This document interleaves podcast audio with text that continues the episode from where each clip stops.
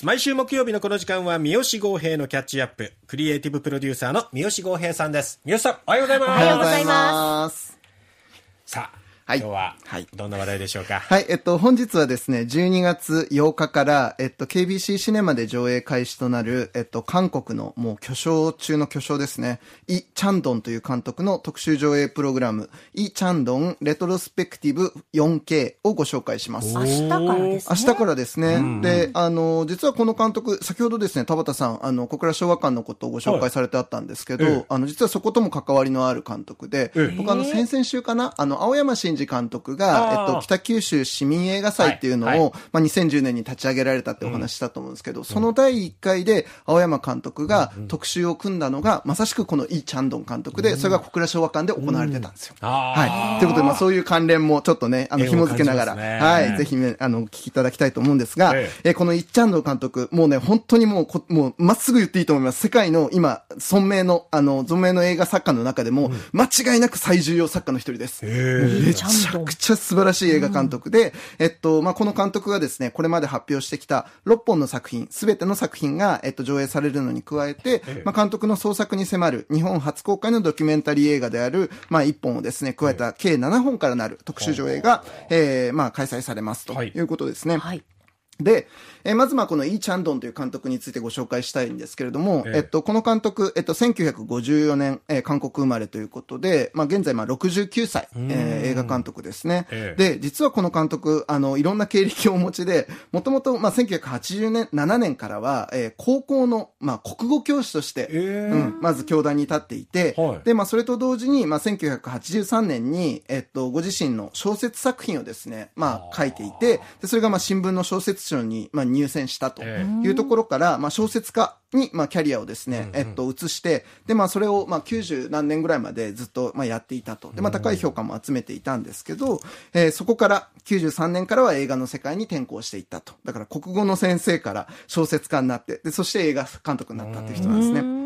で、まあ、まずその脚本家っていうところから始めて、で、ええ。97年にグリーンフィッシュっていう作品で、まあ、長編映画の監督デビューをします。で、えっと、その後、えっと、2作目である、えー99年のペパーミントキャンディーっていう映画で、えっと、韓国のアカデミー賞と言われる、韓国テジョン賞。まあ、この映画はね、割とあの、皆さんも見たことがあるかもしれない。ですよねですね。で、その後2002年に発表した3作目、オアシスという作品では、まあ、ベネツィア国際映画祭で監督賞を受賞。で、さらにこの経歴の中にですね、同時進行で、2003年から2004年までの間には、韓国文化観光部の長官っていうですね、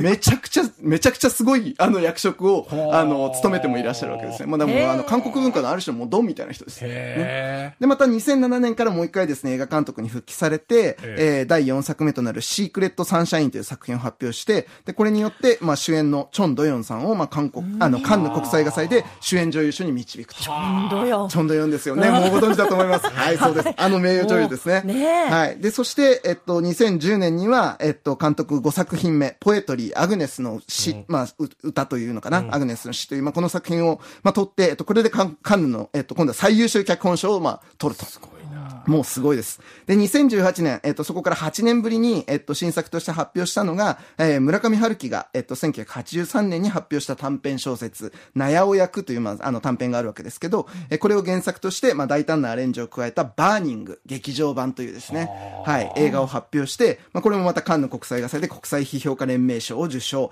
同年のアカデミー賞の韓国代表作品にも選出されていると。まあもう、あの、打者ホームランそういうとことですよね。すごいね。すごいんですよ。で、もうでも本当そうなるのも分かるぐらい素晴らしい作品たちなんですけど、えっとまあ本当、まあ97年にまあ監督デビューからも今年で26年なんですけど、長編監督作品はわずか6作品。ね。で、まあ極極めてまあ佳作な監督と言えるわけですけど、まあ手掛けた作品はどれも傑作で、まあ国内外の映画賞で激賛されてきたことはもちろんなんですけど、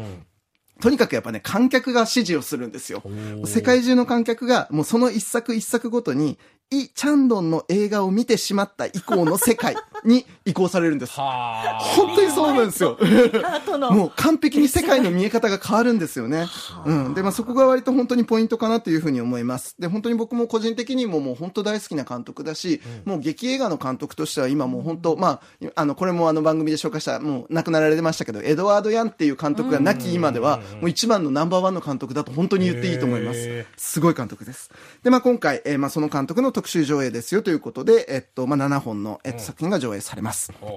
で、あの、ここからね、まあ、この監督の映画の魅力をですね、もう少し紹介したいと思うので、駆け足で紹介していくわけですけど、はい。まあ、イーチャンドン映画の、の、まあ、映画の魅力はですね、まあ、その、ままならない現実や、社会に翻弄される普通の人々。の実像を捉える、まあ、その眼差しにあると思います。で、ここはですね、あの、映画評論家の夏目みゆきさんが、まあ、非常に上手に言い当ててるので、ちょっとそこを引用すると、イ・チャンドン映画の主人公が共通して持っているのは、美しき世界への憧れである。彼らは容赦ない過酷で薄汚れた世界でもがき、ある者はそれを掴むのに敗れ、またある者は何かを犠牲にしてそれを掴むっていうようなですね。そういう映画ですね。で、えっと、これは実実際ですね、その韓国っていう国自体が、まあ軍事政権下から、あの、まあ、60年代からずっとまあ80年代、90年代に至るまで、民主化をまあ勝ち取るまでの間に、まあ、幾度の社会闘争の中で、本当にその成功と失敗を繰り返していきながら、理想と現実っていうのを突きつけられながら、で、その間に、まさしく教師、小説家っていう、まあ、その世界のあり方を捉えて、自分の言葉で表現するっていうことを選んだ、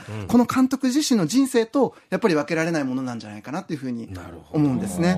で、まあ、まさしくそういう、まあ、魅力をですね、端的に紹介する意味でも、えっと、今回、この上映される作品の中の一つ、2010年の、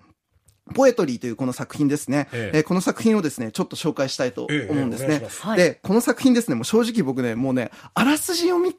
あの読むだけで、ええもう一本の作品になるなっていうぐらいすごくよくできた、あの作品なんですよ。で、ちょっとこの作品のあらすじご紹介させていただきます。ええはい。えープサンで、えー働く、えー娘の代わりに、えー中学生の孫娘、ジョンウクを育てている、えー初老の女性、ミジャ。えーで、この彼女が、えー初期のアルツハイマーで言葉を失い始め、えー町の文化センターで偶然見つけた詩の講座を受講し、えー人生で初めて詩を書くことになる。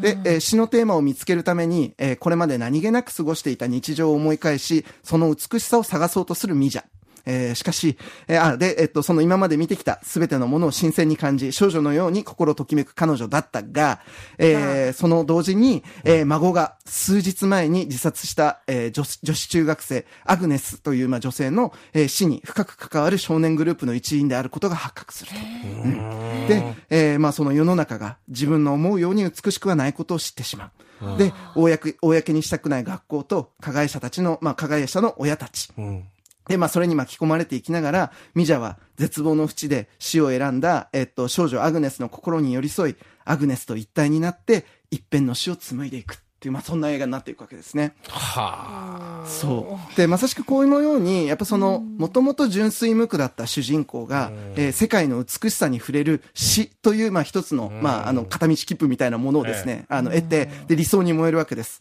で、えーそれと同時になんだけれども、思いもよらぬ形で自分の生きる、もう現実の最も信じたくないような過酷な側面っていうのが彼女に襲いかかってくる。で、さらに加えてアルツハイマーという刻々と自分から言葉が失われていくっていう、その恐怖の中で死という世界を解像度高く引き取る、その目を得るわけですね、主人公は。ね。で、えーこれは、まさしくその、まあ、僕らが映画っていうふうに出会った、映画というものに出会った観客とも、まあ、重ねられると思うんですけれども、はい